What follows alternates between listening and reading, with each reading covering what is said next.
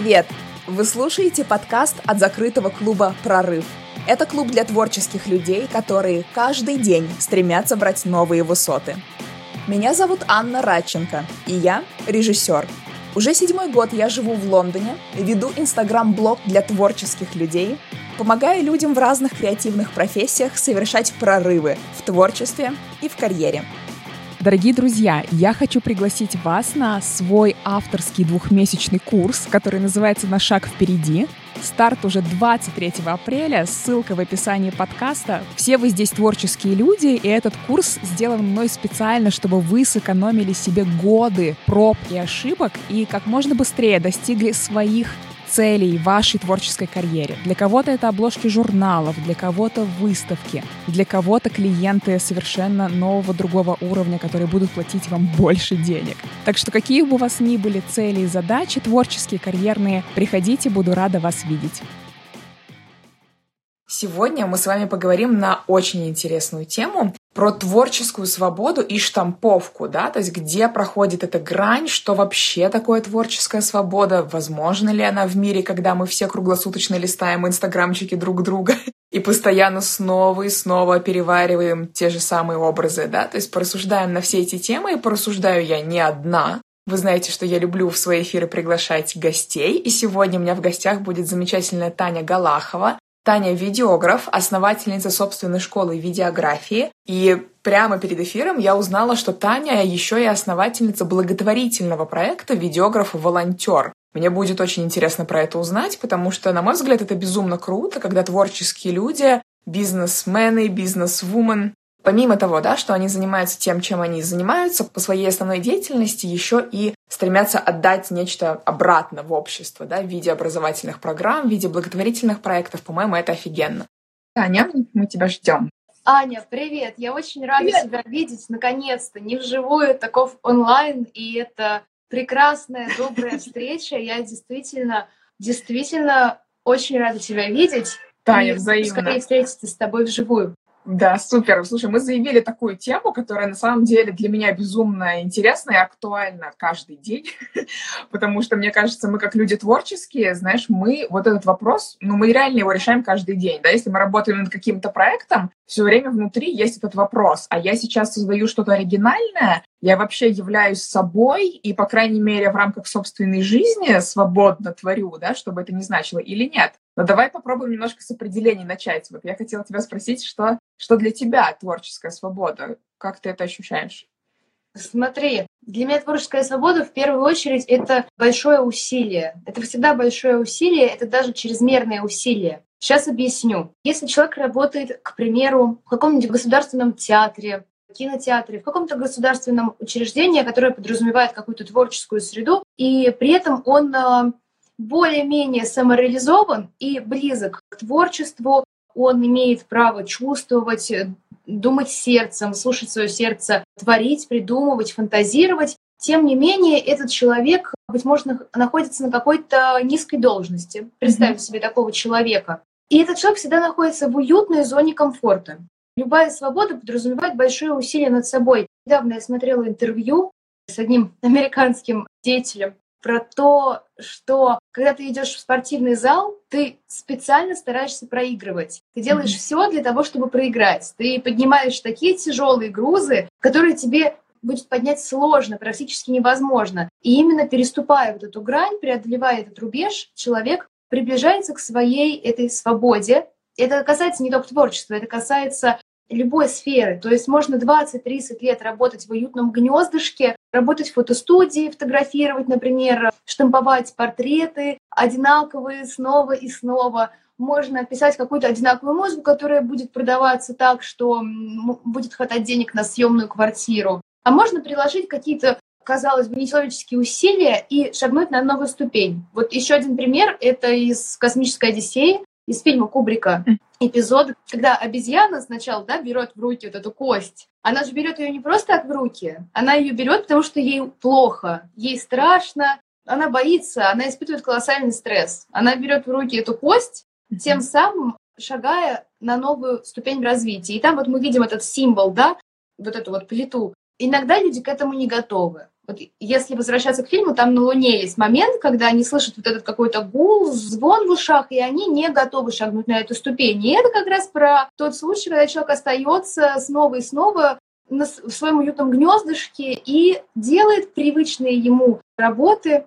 А когда у нас э, герой главный оказывается вот в этом вот э, другом измерении, видит все вот это в самом финале, ему же тоже очень плохо, там э, очень долго и подробно описывают все его страдания. Никогда свобода, никогда развитие не проходит для человека бесследно и комфортно. И вот мне кажется, что свобода творческая это всегда про силу воли, это про смелость, про большую смелость. Это всегда про, первую очередь, конечно, сердце и душу, и в последнюю очередь про голову. То есть голова — это как инструмент в руках у души, которую надо просто услышать, согласиться на ее вот какие-то э, фантазии и стремления к экспериментам и реализации, согласиться организовать ей для этого условия. А это бывает порой делать очень сложно. Короче, я думаю, что свобода — это смелость. Вот да, слушай, мне очень понравился твой ход мысли. Я, на самом деле, абсолютно согласна. И мне очень нравится вот эта метафора, да, с каким-то, не знаю, квантовым скачком, переходом на сверхзвуковую да. скорость. И именно этим моментом, вот действительно, когда все вибрирует, да, когда ты должен mm-hmm. вот пробить это стекло или не пробить, да, и да. ты это чувствуешь очень хорошо. Понятно, что это не настолько буквально, и на самом деле, знаешь, что мне очень откликнулось, что это действительно может быть сопряжено с одиночеством, потому что человек, который действительно творчески свободен, да, который делает, скорее всего, в этом случае, да, что-то не как все, что-то очень искреннее, что-то очень настоящее, возможно, да, то есть у каждого эта творческая свобода, естественно, она свои оттенки какие-то приобретает, но часто за этой гранью там уже нет вот этой привычной зоны комфортовской поддержки, да, когда, ну давай, да, делай, потому что когда ты делаешь что-то примерно на том же уровне, да, что и все, никуда особо не стремишься, никуда не стремишься прорваться, так скажем, людям очень легко тебя поддерживать. Потому да. что ты там один из них, да, а такого же, как ты, поддержать легче. Дальше, когда ты пробиваешь вот этот барьер, люди, возможно, сначала вообще не понимают, что тут сейчас произошло, что это ты делаешь, что, что ты раньше не делал, куда это ты пошел, ничего у тебя не получится. Но особенно, мне кажется, в русскоязычном ну, не знаю, менталитете, если можно так сказать, постсоветском, да, очень это где-то на подкорке, даже, к сожалению, у молодых людей это встроено, что куда это ты прорываешься, да, а мы все еще здесь, а нам это не нравится, ты теперь будешь какой-то не такой. Мне вот вчера вечером писала моя подписчица, не буду называть имя, но про то, что вот в семье не понимают, да, говорят, что ты занимаешься какой-то фигней, близкие люди. И поэтому для меня еще вот эта свобода — это про, знаешь, умение отстаивать собственное «я», про умение отстаивать, да, собственное право на творчество, право на вот эту самую творческую свободу. И иногда в том числе это приходится делать довольно жесткими методами. Иногда для этого нужно рвать какие-то старые отношения, а окружать себя новыми людьми. То есть это переход на такой качественный новый уровень, действительно. Вот, в общем, так. Ты знаешь, ты знаешь, я думаю, что все-таки имеет место быть еще фраза про то, что снимать не нужно, если вы не можете не снимать.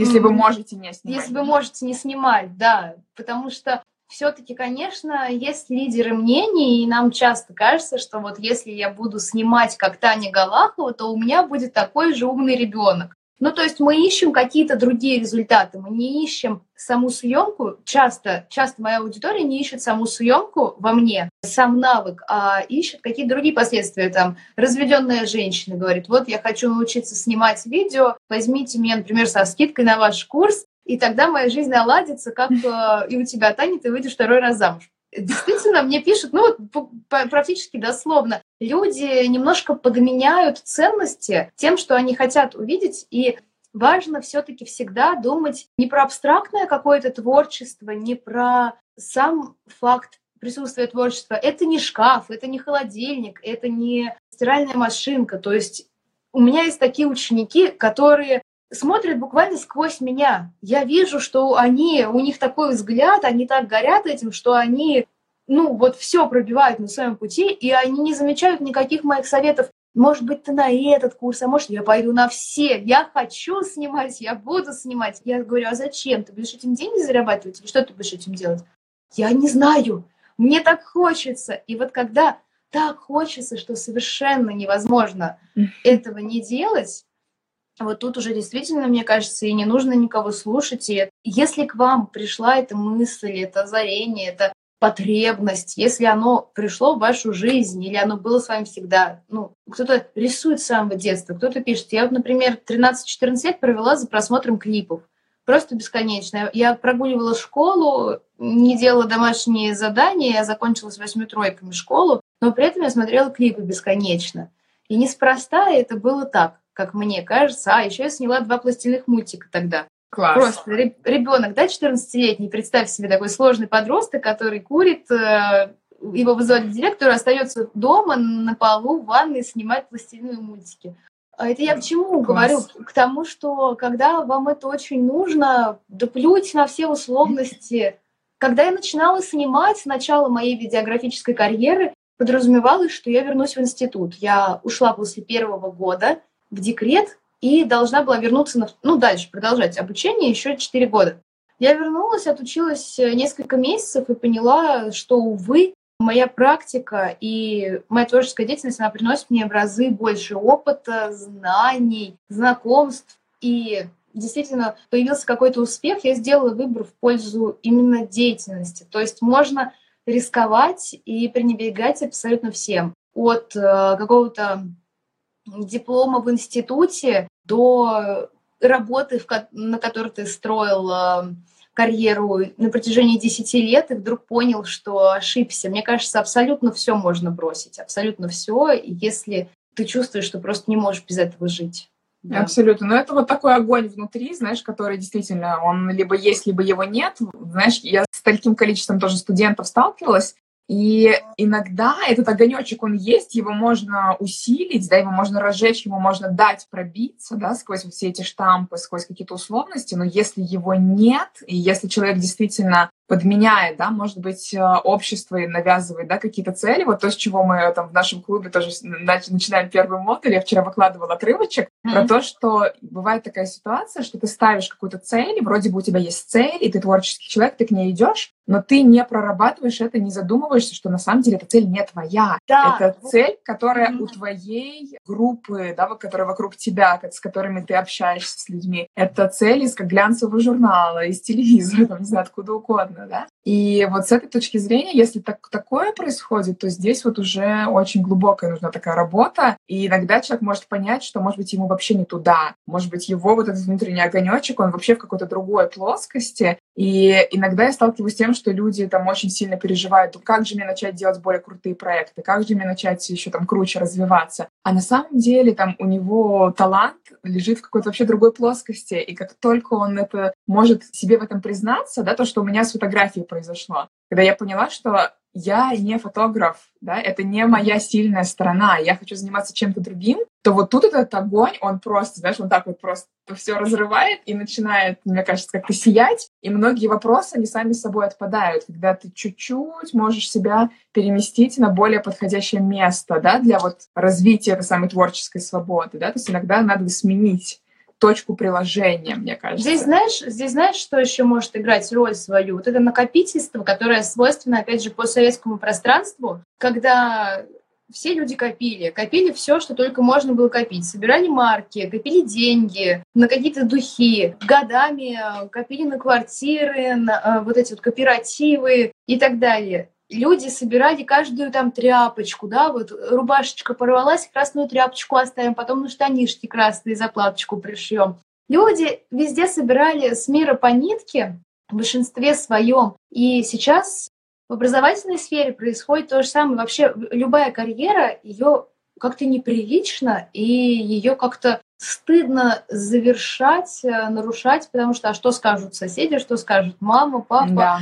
И как жалко нам выкидывать даже не материальное, а в том числе и материальное. Вот э, про фотографа. Сейчас я поведаю свою историю. Когда мне было 13 лет, видишь, я все назад сегодня возвращаюсь, я своровала у мамы фотоаппарат и пошла снимать э, ну, какую-то тусовку со своими друзьями. Пошла ее снимать, фотоаппарат потеряла.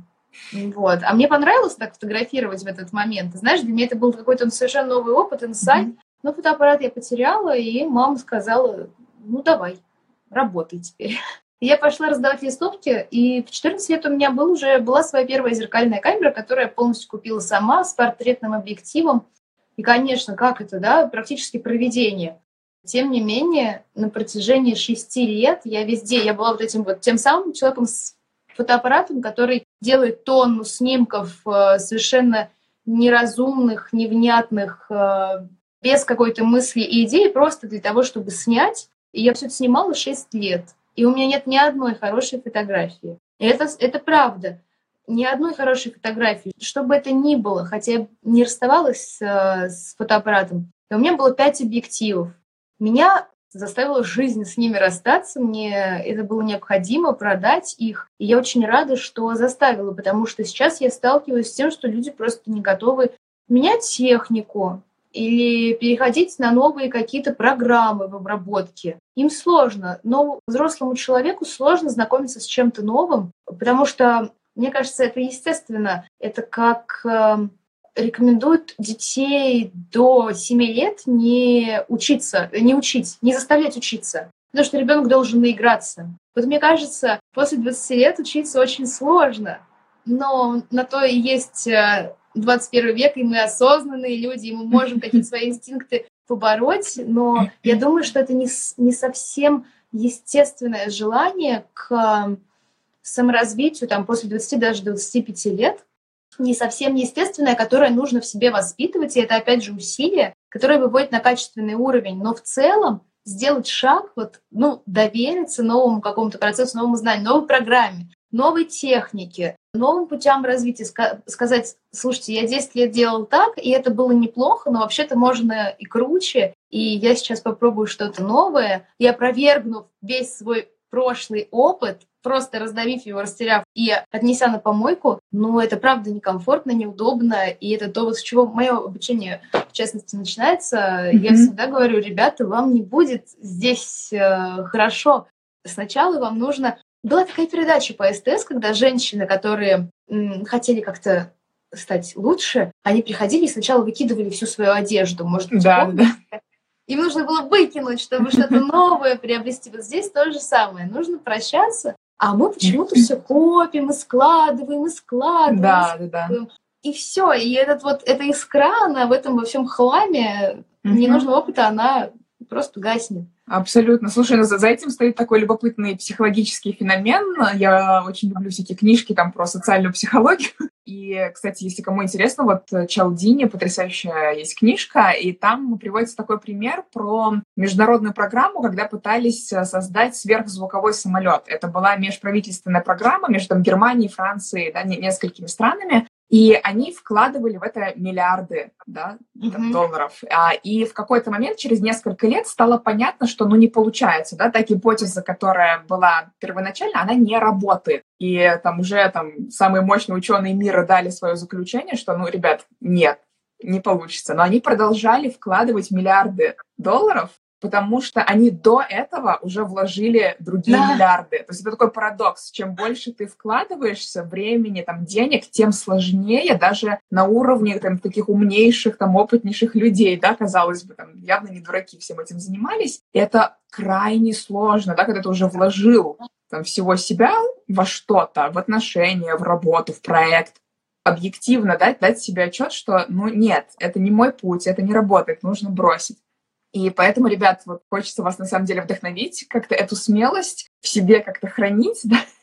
держать это в голове, что такие ситуации в вашей жизни возможны. И иногда, приняв вовремя вот это решение слезть с лошади, да, которая уже не, непригодна да, к дальнейшему использованию, это решение может вам на самом деле сэкономить просто годы да, вашей продуктивной творческой жизни и открыть совершенно новые горизонты. Так что это... Но это должно быть объективно, потому что объективно, потому что здесь грань проходит очень-очень тонкая. Ты что, я этой осенью у меня было три дня, когда я была уверена, что школа видеографии больше не будет вообще. Я закрываю да? ее. Да, да, да. Очень важно вот тут вот нужно подключать ум, конечно. То есть, когда делаешь шаг вперед, делай его от сердца, когда делаешь шаг назад, 10 раз нужно подумать, потому что конечно. построить сложно, а разрушить очень-очень легко. И да, конечно, нужно рисковать, и нужно брать что-то новое, избавляться от старого, но обязательно должна быть объективность, она должна исходить Это такая большая матрица на самом деле, состоящая из множества факторов.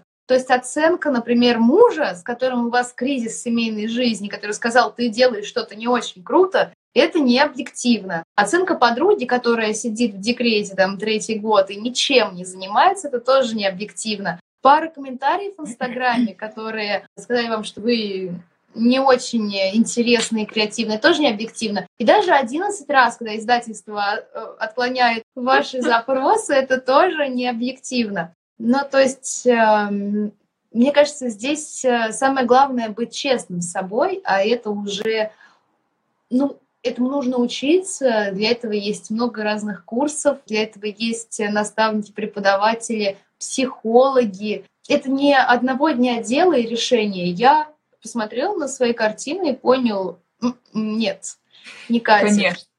Да, это не одного дня дело.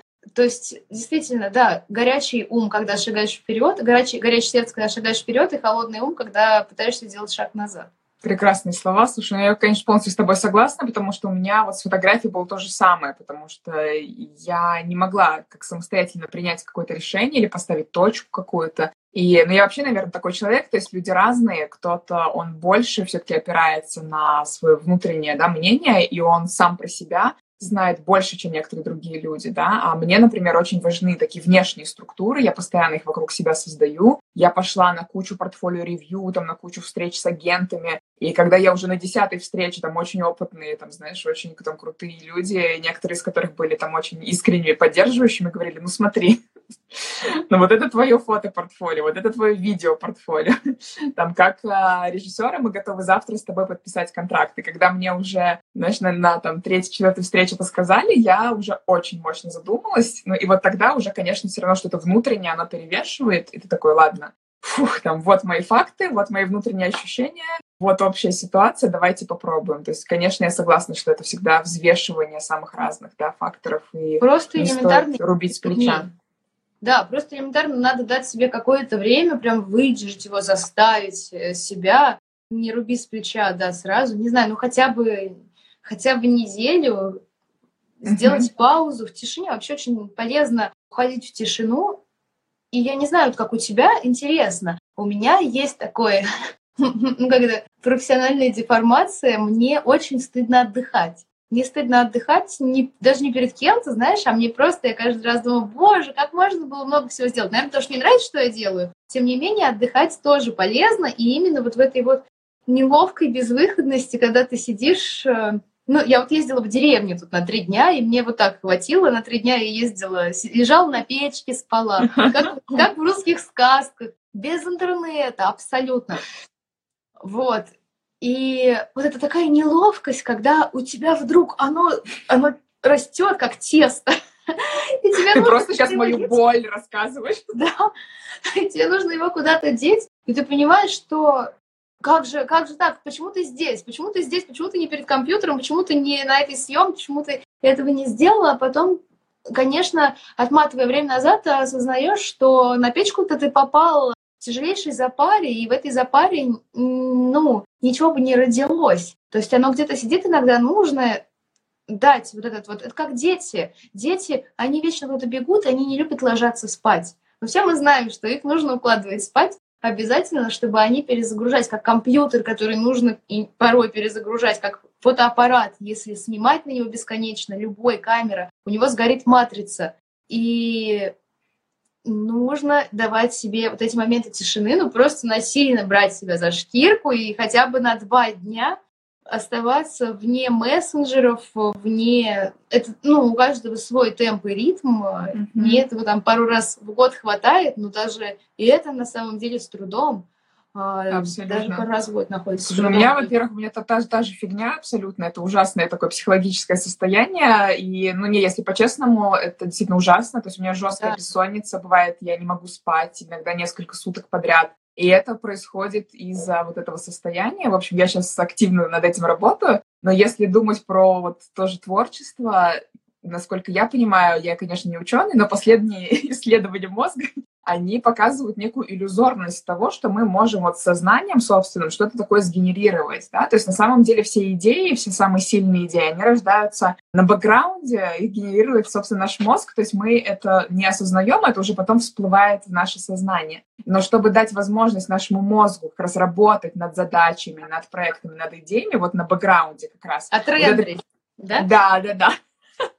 Вот эта перезагрузка и вот это состояние вне а, информационного потока, да, вне каких-то мощных внешних воздействий, это безумно важно, потому что наш мозг, он не может одновременно и работать на поглощение входящей информации, когда мы постоянно что-то слушаем, что-то смотрим, что-то читаем и генерировать идеи. Это два таких, я так понимаю, несовместимых да, процесса, а, и нужно давать себе время и на то, и на другое, да, чтобы твоего мозга было время переварить и что-то выдать. Собственно, поэтому вот иногда лежание на печке, а, стояние в очереди без телефона, поход на концерт, тоже там выключить телефон, да, это очень сильно помогает. Вот Элла пишет, отрендерить, да, мне, у меня вот похожая да, ассоциация да, да. с этим, безусловно. Мне кажется, нужно на руке сделать татуировку, просто на самом видном месте написать «отдыхай». И все будет хорошо. Но мне кажется, это такой бич, знаешь, всех людей, особенно которые чем-то своим занимаются. То есть, наверное, когда ты ходишь там в офис на работу, я иногда завидую вот своим друзьям, у которых, блин, там 6-7 часов вечера, у них закончился рабочий день. Еще лучше они оставили рабочий комп на работе. Вообще, все, до свидания, да. Я не открываю рабочую почту, я не отвечаю на звонки такой прекрасной стране, как Англия, это вообще еще и очень плохой тон в нерабочее время звонить. Ого. Поэтому все, ты ушел с работы, и ты идешь там, э, тусишь с друзьями, с семьей, там, не знаю, делаешь то, что ты считаешь нужным. И на самом деле, может быть, это немножко не в тему, мне кажется, что вот переезд, он на самом деле в этом смысле меня повлиял в хорошую сторону, потому что когда я жила в Москве, это просто был бесконечный какой-то клубок событий, какая-то гонка абсолютно бесконечная. Здесь хотя бы из-за того, что среда работает на то, чтобы все-таки выходные рабочие дела не решать, вечером там рабочие звонки не делать, да, как-то это тебя немножечко успокаивает и заземляет, потому что в Москве это просто вот 24 на 7 было. Да, Москва круглосуточно вот абсолютно. И вот я недавно была в Париже у своей подруги, знакомой, кафе, она открыла там итальянскую забегаловку, и она, конечно, очень жаловалась на то, что они все заканчивают работать в одно и то же время, минуточку в минуточку. Да. И попробуй их попроси остаться на работе чуть-чуть подольше. Слушай, ну... Э, Это ценности. У меня вот растет ребенок, и я периодически волнуюсь из-за того, что, я вы, э, что он получится слишком счастливым. Знаешь, слишком, слишком таким вот ну как, э, да, мягеньким, уютненьким, добреньким. Мне кажется, что как раз вот этот предел, он скрывает в себе э, все достижения человечества. Я думаю, что там великие мастера, художники, ученые, они вряд ли думали эм, о себе, ой, я, наверное, рано состарюсь, если не лягу спать сейчас наверное, мне нужно подумать и поспать. Конечно, нужно спать, и иногда я монтирую и просто подхожу к мужу и говорю, разбуди меня, пожалуйста, через 40 минут, мне нужно подумать. И я ложусь спать, это правда. Ну, то есть не нужно тут, это не должна быть жалость к себе, это в любом случае, мне кажется, работа на пределе своих возможностей, это прекрасно, это прекрасно, и я знаю огромное количество добрых, светлых, спокойных, гармоничных людей. Ну, то есть, когда мы представляем себе какого-то трудоголика, мы представляем себе такую колючку. Колючку, которая, ну, как дьявол носит Прада, да, которая не может там уже много раз выйти замуж, э, не обращает внимания на своих детей, еще что-то. А в действительности очень много... Чулпан Хаматова, например, ну, это вот я про людей, которые как-то в сфере моих интересов находятся, ну, она бесконечно, последнее интервью с ней, она бесконечно на работе, она тоже в таком вот темпе, у нее съемки здесь, съемки там, на другом конце России, спектакли в театре в Европе, в Москве, работа в фонде. И вот это вот все крутится, но при этом она абсолютно находится в гармонии с собой. И мне кажется, надо стремиться не к жалости к, э, к себе, что вот нужно отдыхать, чтобы этот отдых тоже был направлен именно на ну, чтобы он был продуктивным. Ведь сон может быть продуктивным, когда вы чувствуете, что нужно подумать. Вот я прям это чувствую. Я чувствую, я не могу решить сейчас эту задачу, я не могу расставить кадры в той самой последовательности. Вот я не могу, я бьюсь уже полчаса, я понимаю, что Если я полчаса сейчас посплю, то я потом за пять минут это сделаю. И если я не могу принять решение, как мне найти нового классного сотрудника в школу, я уеду, полежу на печке три дня и потрачу потом в два раза меньше времени. Ну, то есть нужно всегда понимать, что вы решаете задачи не свои какие-то эгоистичные, ну, то, что вы можете потом отдать, ведь искусство, творчество — это не про то, что мы делаем для себя, да, это же мы не делаем, э, не кофе себе варим, мы делаем от себя это, мы получаем от этого удовольствие, но при этом это оказывается в общественном доступе и влияет на восприятие судьбы практически людей. Вот, и мне кажется, что это какая-то такая деятельность служения, вот. И нужно всегда об этом думать, именно тогда будет отдача. То есть, когда ты служишь публике, ты понимаешь, что ты едешь спать для того, чтобы люди потом посмотрели что-то лучше, интереснее, необычнее, что-то захватывающее, а не то, что ты успел сделать супер быстро и заработал много денег. Это же не самое да. главное. Слушай, ты знаешь, я тут недавно как раз э, делала для своих студентов такую схемку. А, у меня там было два кружочка, я и мир да, и вот у них был такой точка пересечения. И, на мой взгляд, вот эта творческая свобода, да, какие-то смелые идеи, которые у тебя рождаются, они все-таки ну, чаще всего изначально, когда художник только себя начинает осмысливать, особенно и формировать, ты смотришь внутрь себя, да, то есть ты думаешь, что меня волнует, да, что меня беспокоит, а, какие там мысли не дают мне спать по ночам, к примеру, да, то есть что-то про меня, но потом а, на каком-то этапе своего развития, там, некоторые с самого начала могут с этого начать, ты разворачиваешься, да, вот таким вот образом, да. смотришь вовне, смотришь в мир и думаешь, да, там, а где мое вот мне очень нравится это слово служение в хорошем смысле, да? да. Или как, как, какие истории там я могу рассказать этому миру, какие никто больше не может рассказать. А где я нужен, да, где я востребован. А именно в таком очень интуитивном смысле. Не обязательно в прямом смысле, что там где-то висит плакат, там Аня Радченко, мы тебя ждем. Нет, то есть ты ощущаешь, ты чувствуешь, а где, где, где вовне я могу применить себя, где вовне я нужна, какие события, может быть, требуют моего внимания, да? Вот в связи с этим я хотела тебя расспросить про твой благотворительный проект, да, давай немножко. А я тоже о нем подумала секунду назад. Да, спустимся на землю, поговорим чуть-чуть про конкретные наши дела некоторые. А расскажи, пожалуйста, да, что это за проект, э, как он вообще у тебя родился, что это для тебя и чем там люди занимаются? Да, но это был как раз вот тот момент, когда я хотела закрывать школу, когда я вдруг поняла, что но потом подключился еще один человек, и мы вытянули этот проект вообще на совершенно новый уровень. Опять, же, это была такая очень жесткая встряска, когда я совершила ряд каких-то ошибок, и это помогло просто взять и, там, не знаю, с первого этажа на пятый. Но сначала это был такой подвальчик, то есть нужно было до самого дна опуститься, и в этот момент в этот момент происходило, конечно, переосознание, где я действительно нужна, что будет, если не будет школы видеографии окей, я ее делаю, я делаю ее э, всей душой, всем сердцем, и мы делаем ее точно так же круглосуточно, без выходных, нашей прекрасной команды. Но что, если ее не будет? Что мне останется? Что останется у людей? И я поняла, что вот если школу видеографии теоретически, теоретически, гипотетически кто-то еще может сделать, то проект «Видеограф-волонтер» никто делать не собирался и не желал и не хотел. Если школа видеографии развивается в том числе за счет конкуренции, за счет того, что наши там средние руки конкуренты постоянно нас подпихивают вперед, то видеограф-волонтер, он э, это не востребовано, это потому что это не приносит денег. Э, и я снимала, я вообще пришла в видеографию с э, идеей о том, что мне хотелось бы снимать для фондов.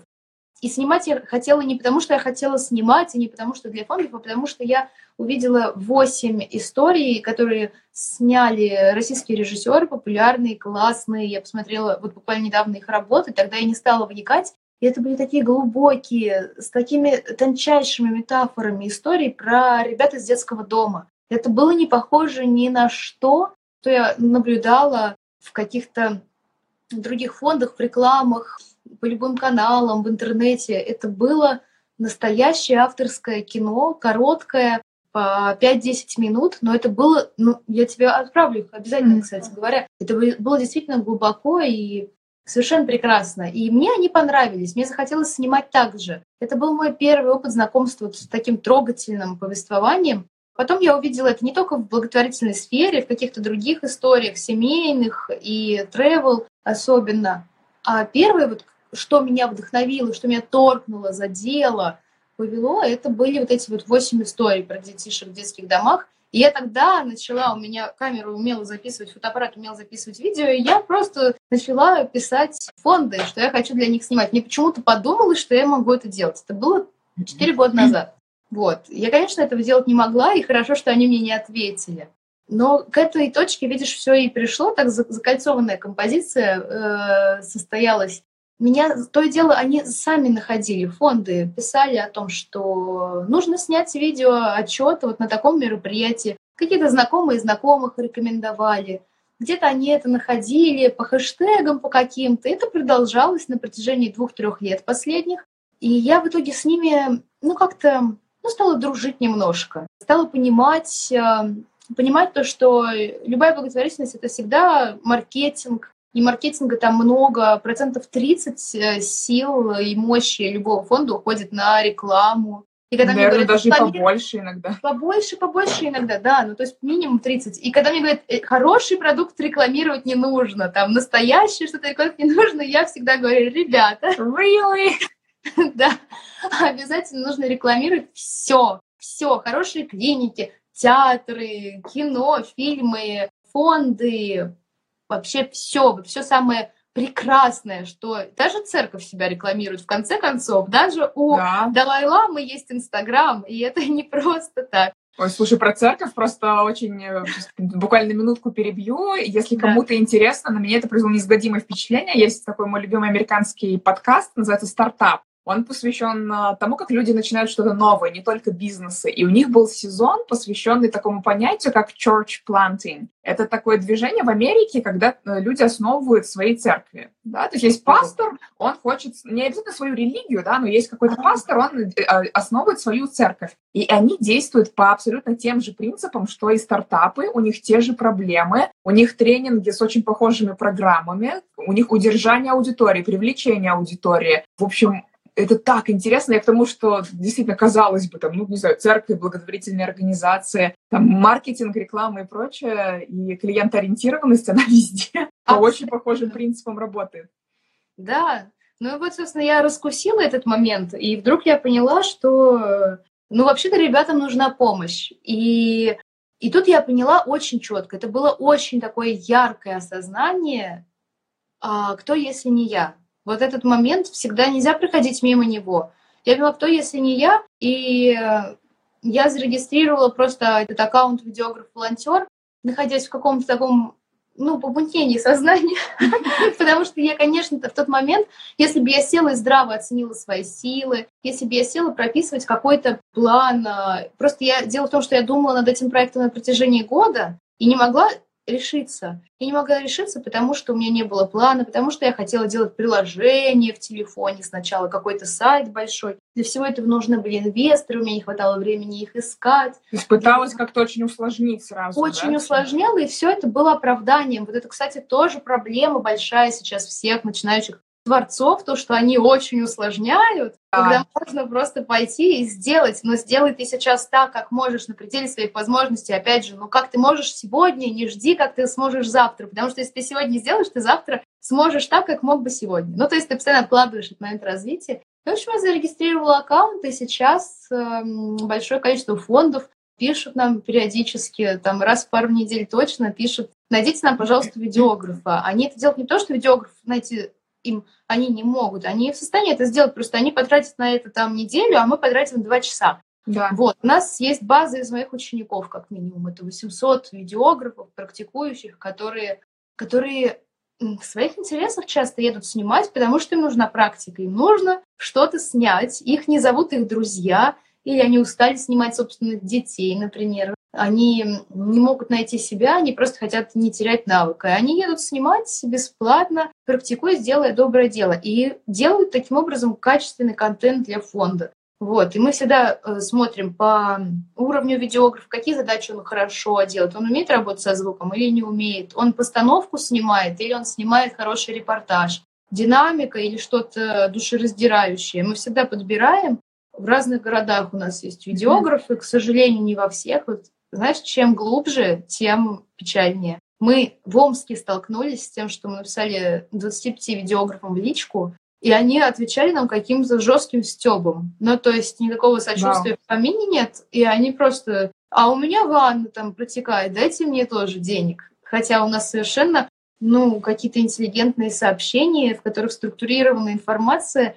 Но это дело, знаешь, такая вот обиженная русская глубинка, она не хочет, я очень люблю, я очень люблю города, я очень люблю Россию, но все-таки вот у особенно творческих людей, которые как-то не могут не могут, что ли, найти своего зрителя. Я не знаю, в чем проблема, мне их самих жалко.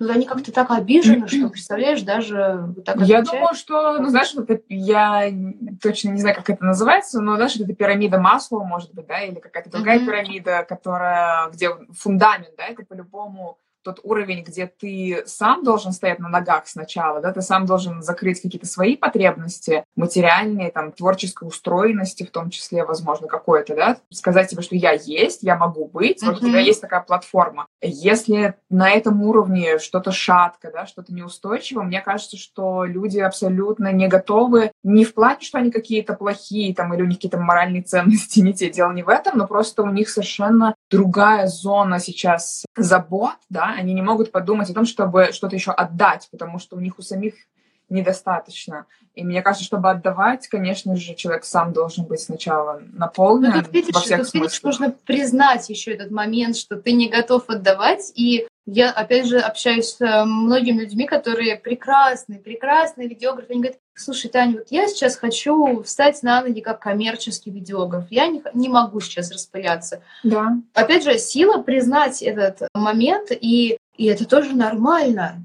вот это про честность. А когда человек от, от, как-то отмахивается, отбрыкивается, это же он поступает нечестно по отношению к себе. То есть нужно всегда самому себе ответить на вопрос, когда вас просят кому-то помочь, где-то, как-то, ответьте себе на вопрос честно. Вы можете это сделать или не можете? Если вы не можете это сделать, почему вы не можете сделать? И тут дальше вообще стоит задуматься. То есть я знаю, что в Европе вообще абсолютно другое отношение к благотворительности, и Россия на каком-то там 150 месте. И если в Европе стоит вопрос о том, в каком, какому фонду ты помогаешь, то в России вопрос стоит вообще, в принципе, ты помогаешь, и помогать у нас там полтора процента населения. Полтора процента страны, про которые говорят, что мы про взаимовыручку, мы, да, вот mm-hmm. брат за брата, про душу. Ты понимаешь, нужно себя спросить, а почему я не могу помочь? Потому что мне кажется, что помогать это естественно, и было бы круто вы, выводить свою жизнь на тот уровень, когда ты можешь это сделать.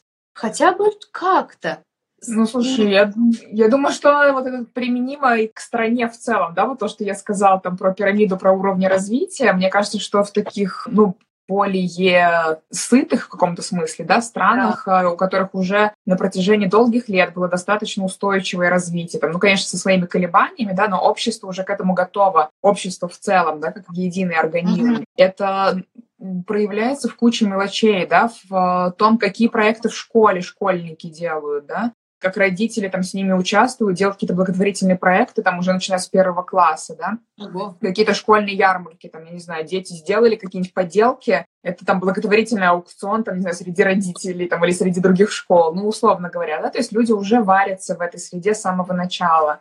Очень много разных аспектов, да, до которых, мне кажется, ну, в России так, ну, так складывается, да, что еще, безусловно, нужно расти и расти. Плюс еще, мне кажется, это уровень, вот то, с чего мы начали, да, маркетинга и пиар-стратегии этих фондов, да, потому что это тоже такая человеческая психология, ну, к сожалению, да, мы так устроены, что когда тебе говорят «дай, дай, дай», да, это действительно вызывает отторжение, даже если там написано там «дай денег», я не знаю, там «на благое а дело», это вызывает на самом деле, ну, честно, да, внутреннее иногда такое сопротивление, да. отторжение. Поэтому они, ну, может быть, они уже учатся, да, этому немножко с другой стороны к этому подходить, а что человек получит? Ну, это, может быть, звучит знаешь, странно, вот, но что-то э, маленькое, да. или возможность сказать, что он причастен к этому фонду. Ну, это такая тонкая, тонкая материя, которую нужно учитывать.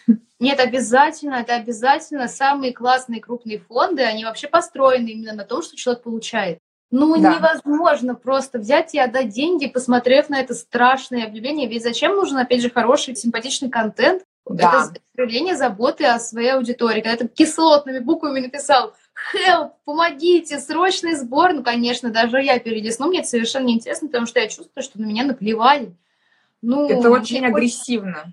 Очень, очень агрессивно. И поэтому классные фонды, они все больше делают какая-нибудь, ну вот очень э, я люблю, например, благотворительная барахолка «Дом с маяком» проводит. Это что такое? Это когда в отеле «Балчук» напротив Кремля в классном, огромном помещении, где помещается огромное количество людей, приходят туда звезды, причем не какие-то такие вот средненькие, как их зовут, знаешь, куда-нибудь в Воронеж выступать на День города, а прям классные ребята, веселые, активные. Приходят звезды, о чем-то разговаривают, дают интервью, и происходит огромная ярмарка, когда другие звезды, которые, допустим, не пришли или пришли, в большом количестве а, свою одежду отдают и продают ее там с огромными скидками. Ну, там всякие висят какие-то невероятные пальто, платья. Я сама там покупала себе одежду. Это правда очень круто. Все мы знаем, что публичным людям сложно выходить в одном и том же, особенно если что-то яркое, несколько раз. Куда им это девать? И вот эта вот прекрасная, гениальная идея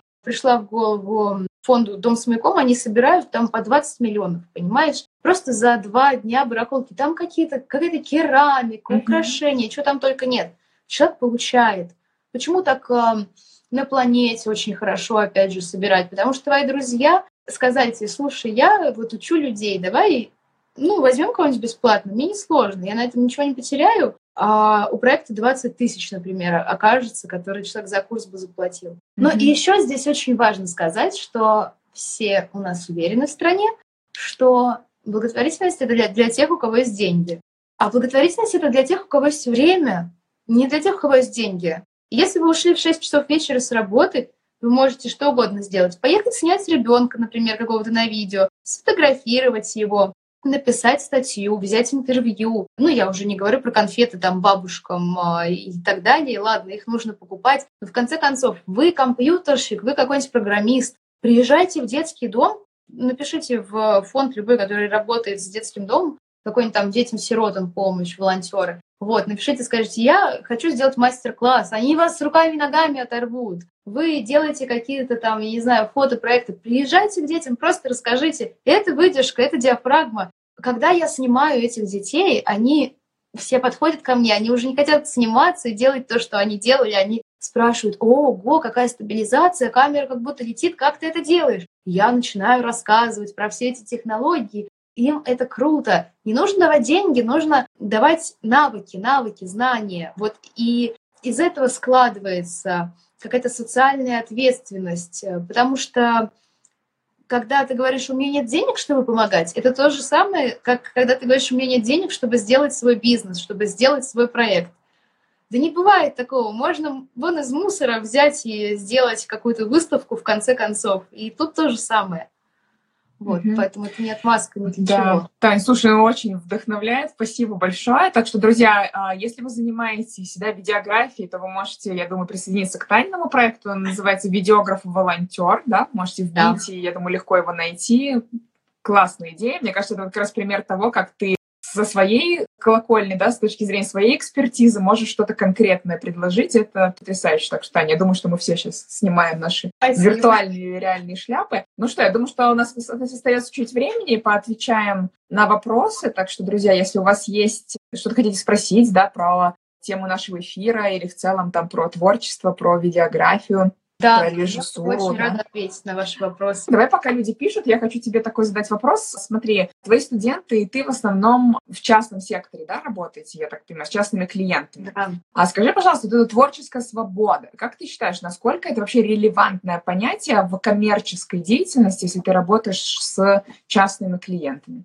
Нет, ну всегда э, это возможно, это, это действительно возможно, но всегда ее придется отстаивать. Конечно же, когда ну, то есть в твоей работе это как-то безопаснее, что ли, да? В твоей сфере это безопаснее. У нас это всегда немножко приходится быть готовым к тому, что тебе нужно будет постоять за свой взгляд именно перед заказчиком. И поэтому я очень долго ломала вот это вот восприятие клиент и исполнитель. Я всегда говорила, вы не платите мне за камеру рядом, вы платите за мой творческий взгляд. Именно за него, каким бы он ни был. Но это приходится снова и снова повторять, это сложно. Конечно, когда ты когда ты делаешь свой собственный какой-то проект, не за деньги, а потом уже идешь и ищешь того, у кого он откликнется, конечно, здесь тебе как-то, ну да, безопаснее, да, mm-hmm. мне кажется, что да. То есть нам приходится немножко колоться иногда, приходится. Но ты считаешь, что вообще это возможно, как-то творческая да. реализация в частном секторе? Можешь про это пару слов сказать? Потому что для меня это ну, такой спорный вопрос.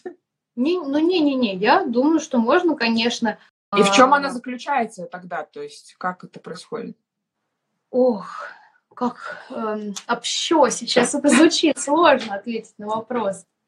Наверное, наверное, в том, чтобы снять э, не универсально, не универсально, не так, чтобы это не подошло любой, если говорить про свадебную видеографию, к примеру, снять такой ролик, чтобы он не подошел больше никому чтобы посмотрели все друзья и сказали, это именно про вас. Потому что, ну, конечно, у нас и семейные ролики, и тревел-видео, и рекламы шоурумов, и свадьбы их ну просто делают по одному и тому же шаблону. Порядок кадров одинаковый, кольца разные, платья разные, а порядок кадров одинаковый. И мне кажется, что эта творческая свобода, она именно заключается в том, чтобы делать каждый раз по-разному, а именно из этого и рождается твой собственный взгляд на эту пару, mm-hmm. на эту семью, на эту одежду, когда ты не позволяешь себе их сравнять, когда ты не позволяешь себе выравнивать, когда ты из каждой съемки делаешь э, творческий проект, когда ты в каждую съемку вкладываешь какую-то новую мысль, и когда у тебя не просто видео номер раз, видео номер два, видео номер три, знаешь, как э, свадебные видеографы, они музыку ищут себе зимой, чтобы потом применять ее к свадебным роликам, они заранее ее ищут, даже не познакомившись еще с парами, например. Mm-hmm. В общем, чтобы не выравнивать и чтобы в каждой съемке находить повод для высказывания. Mm-hmm. Всегда должен быть этот повод для собственного высказывания. Всегда нужно понимать, о чем и зачем ты это снял. Что бы это ни было, это может быть вообще, я не знаю, реклама ювелирных украшений. Но вот у всего есть какая-то своя собственная идея, концепция, энергетика. И mm-hmm. всегда происходит диалог со зрителем. Всегда. Что я снимала в своей жизни? Я много чего снимала, не только семьи. Всегда происходит диалог, и его нельзя... Ну, мне кажется, стоит пользоваться этим шансом, поговорить, просто сказать что-то в этот, в этот мир оставить, а не сделать одно и то же. Ну, интересно, потому что у меня, конечно, немножко другой на это взгляд. Мне кажется, что это такая огромный простор для фрустрации, когда человек пытается свое творческое высказывание и свое творческое «я» реализовывать через коммерческие проекты, особенно частные. Мне кажется, что намного более здоровая ситуация была бы это как бы разделять, да, то есть здесь мое творчество, и там я полностью свободен, да, у меня нет заказчика, да, и я делаю то, что я делаю как автор. А другая история коммерческая, конечно, ты тоже вот все, что ты перечислила. А как же портреты? Скажи, как же портреты, которые писали там в 18-19 веке на заказ? Ну да, смотри, ну, то есть для меня это вопрос, то есть эти, эти портреты на заказ, да, безусловно, там был э, почерк этого автора, да, то есть я не говорю, что надо себя изъять, себя как автора mm-hmm. из коммерческих заказов, нет. Но, безусловно, мне кажется, самые какие-то удивительные, да, такие прорывные творческие вещи, они все-таки случались и случаются немножко в другой плоскости. Да, есть ситуации, да. когда это коммерческий заказ и происходит какой-то творческий прорыв, тоже, да, но я просто сталкиваюсь очень часто с тем, что люди, которые особенно где-то в начале или да, в середине своего пути, они не понимают, откуда вот этот источник фрустрации, да, то есть у меня есть заказчик, но вот они мне не дают сделать то, что я хочу, что же мне Конечно, делать? нужно просто идти и делать бесплатно, да, а потом да. возвращаться к новым заказчикам, которые уже будут понимать то, что ты ну, вот этот твой новый этап, они уже будут понимать твой новый взгляд. Да, да, да, я всегда делаю паузу на бесплатные проекты. То есть ты снимаешь на заказ, на заказ, на заказ, mm-hmm. а потом, когда ты понимаешь, что-то не так идет, ты идешь и делаешь, конечно, бесплатно. То есть творческим экспериментам нет места на, ну, поле коммерческом. Да. Вот это да. да. Окей, супер. Давай ответим на вопрос про твои курсы, собственно, да, подскажите, пожалуйста, на какой курс лучше к тебе записаться? Ну, тут есть вопрос про новичка, но, может быть, ты в целом нам чуть-чуть расскажешь, да, какой у тебя есть, какие у тебя есть курсы, кому и зачем на них стоит записаться. Смотрите, семейное кино. Курс для тех, кто начинает только осваивать видеосъемку. Можно снимать на любую технику. Фотоаппарат, телефон, монтировать на компьютере на любом и в телефоне. Курс кинематография про постановку, про сценарное мастерство, про режиссирование, про съемочный процесс от и до, свет, костюмы, поиск героев и про то, как создать свой проект мечты, именно творческий, не коммерческий знакомство вот именно с самим собой, режиссирование. Курс «Коммерческая видеография» для тех, кто хочет получить навык, именно профессию, кому сейчас не до реализации творческой, или кто уже сделал шаг в семейном кино и хочет дальше развиваться, чтобы это было качественно, чисто, ярко, эффектно, и чтобы было много-много клиентов, чтобы его хотели. Это коммерческая видеография. Курс по звуку для всех режиссеров и для всех, кто снимает видео, потому что звук очень часто игнорируют. А не забывайте, что в институтах звук учат по пять лет. И это целый огромный мир. Мы это все запихнули в один месяц. Вот такие четыре курса. Супер, отлично. Как раз остается 30 секунд. А если успеешь, может быть, авторы фильмов про детские дома, которые ты говорила? О, я не помню их, я не помню. Хочу да, сказать, Аня, Тане, спасибо большое Попросим тебе. в сторис. ну что, друзья, да. будем завершать. Тань, спасибо тебе огромное, безумно интересно. Ты невероятная, Аня. Да. Ой, очень да. я вдохновилась. Отличное начало дня. У меня, у вас уже его продолжение. Да. так что всем хорошего вечера. Всем пока-пока. Спасибо тебе. Пока всех творческих специалистов, которые ждут не дождутся, чтобы совершить, наконец, настоящий прорыв в своей творческой карьере, жду у себя на курсе. Ссылка в описании подкаста. До встречи. Друзья, спасибо, что были с нами до конца. И у меня к вам большая просьба. Если вам понравилось, если вам было полезно, интересно, переходите в iTunes, ставьте ваши оценки, пишите отзывы. Это очень поможет сделать так, чтобы о нашем подкасте узнало еще больше классных, амбициозных, творческих людей. Подписывайтесь на мой блог в Инстаграм, Анна, нижнее подчеркивание, Радченко. Делитесь этим подкастом у себя в сторис. Я уверена, что вашим подписчикам и друзьям тоже будет интересно. Спасибо и до встречи в новых выпусках.